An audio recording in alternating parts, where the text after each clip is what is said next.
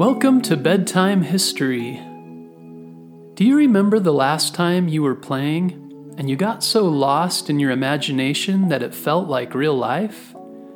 That is always an amazing experience, and often kids experience it a lot more than adults. I think adults could learn a few things from kids about what real imagination and play is like, don't you?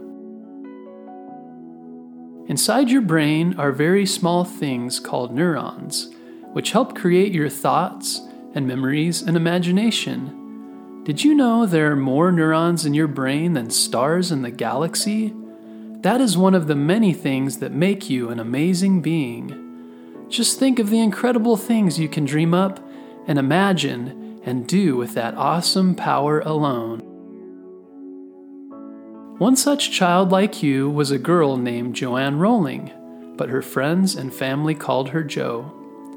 Jo lived in England with her mom and dad and younger sister named Diane. Like you, Jo had a big imagination and loved playing in the woods and dreaming up magical stories. She wrote her first book at age six and called it Rabbit. After she wrote these stories, she would read them to her little sister. Jo was also very close to her mother, who often read to her at night. When Jo was in primary school, she was pretty normal at most subjects, but was especially good at English and writing. Around this time, her mother became sick with a disease called multiple sclerosis. This made it hard for her to do things like walk and move her body. This wasn't easy for Jo because she loved her mom very much. Her mother had always encouraged her to keep writing and doing what she loved most. After primary school, Jo wanted to go to one of the best colleges in England called Oxford. She was sad when she found out they wouldn't let her in, so she went to a different college called Exeter, where she studied French and the classics. She did well enough in college, but her favorite pastime was reading great books by authors such as Charles Dickens and J.R.R. Tolkien, who wrote The Lord of the Rings and The Hobbit. Jo wanted to write her own book someday, but was still waiting for her big idea to come.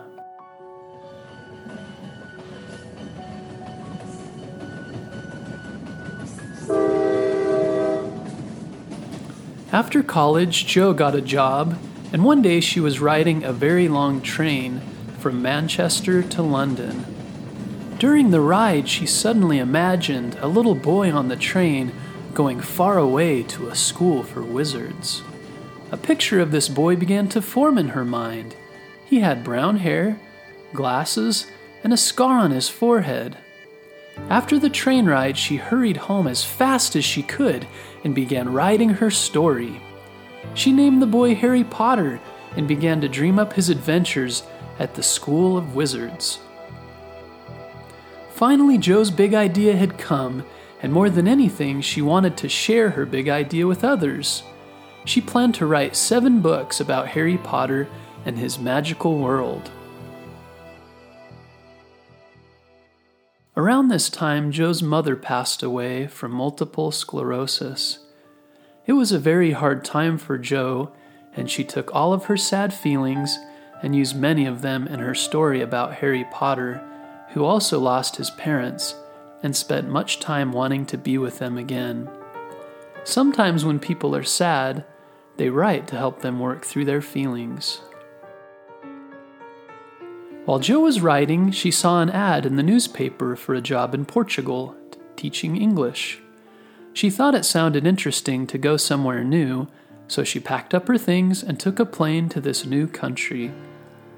While in Portugal, she would work on her story during the day and teach English at night. She met a journalist while living there, and they got married and had a baby who she named Jessica after one of her favorite authors. In Portugal, Jo and her husband struggled with their marriage, and eventually it got so bad that she moved to Scotland with her baby. In Scotland, she didn't have a job because she spent all of her time taking care of her baby Jessica. During the day, Jo would take Jessica on walks around the city, until she fell asleep. Once Jessica was asleep, Jo would go to cafes and sit and write her story. Because real life was so hard for Jo, she found that writing about the magical life of Harry made her happy for a time.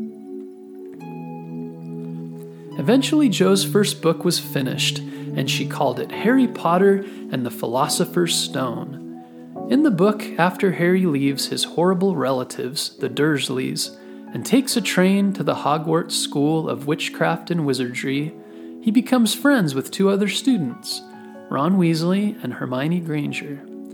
Together, they learn about the mysteries of the school, deal with bullies, play a magical game called Quidditch, and come face to face with Lord Voldemort, the world's most evil wizard, who wants nothing more than to stop Harry and his friends. Next, Jo started looking for an agent, someone who would help her publish the book. A publisher is a company who prints and makes copies of the books and sends them to stores to be sold. No one knew who Jo was, so it was a while before anyone would even read her book.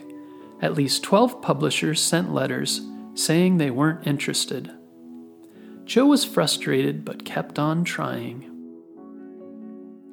Finally, the head of one publisher took Jo's first chapter home, and instead of reading it himself, gave it to his eight year old daughter Alice. Alice read the first chapter and loved it. She said it was better than anything else she had read. She wanted the second chapter immediately. Her father and the publishing company Bloomsbury decided to publish Harry Potter, and Jo would use the pen name J.K. Rowling. Jo was so excited. Before long, Harry Potter and the Sorcerer's Stone became very popular in England. It began to win awards and eventually won Book of the Year. Jo's dreams were coming true. She began to work on the next book, and soon an American publisher, Scholastic, bought the rights to her book for $100,000. This was the most that had ever been offered for a children's book. Harry Potter was a major hit. Parents and teachers across the world were excited to see young children reading such large books at a time when many were worried that kids were watching too much TV instead. Soon the Harry Potter books became movies, and Jo wrote more books. Times it was hard for her to keep writing and coming up with new ideas. Sometimes she would take breaks to get her creativity back. Creativity and imagination can always be forced. They take time and patience. But finally, Jo finished the seventh and final book Harry Potter and the Deathly Hallows. The series was finished. From all of the books and movies and other Harry Potter merchandise sold, Joanne Rowling became the richest woman in England and a billionaire. But Jo remembered how hard it was when she was poor and a single mom trying to take care of her baby.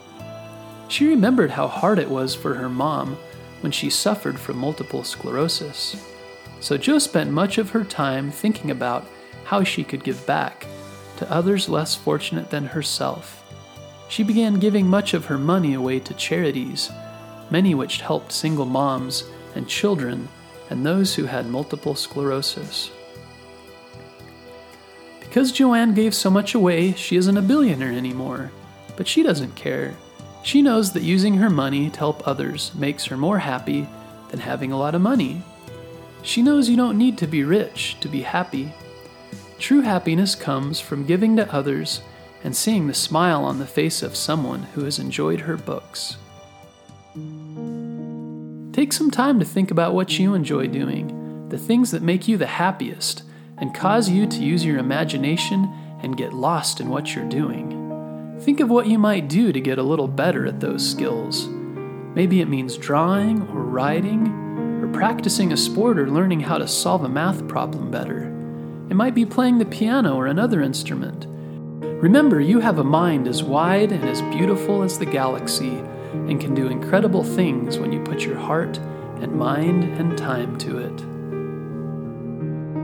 If you enjoyed this story, a great way to show your appreciation is to check out the Bedtime History ebook and printed book at bedtimehistorystories.com. The book features 25 of our best stories, and all sales go to supporting future episodes.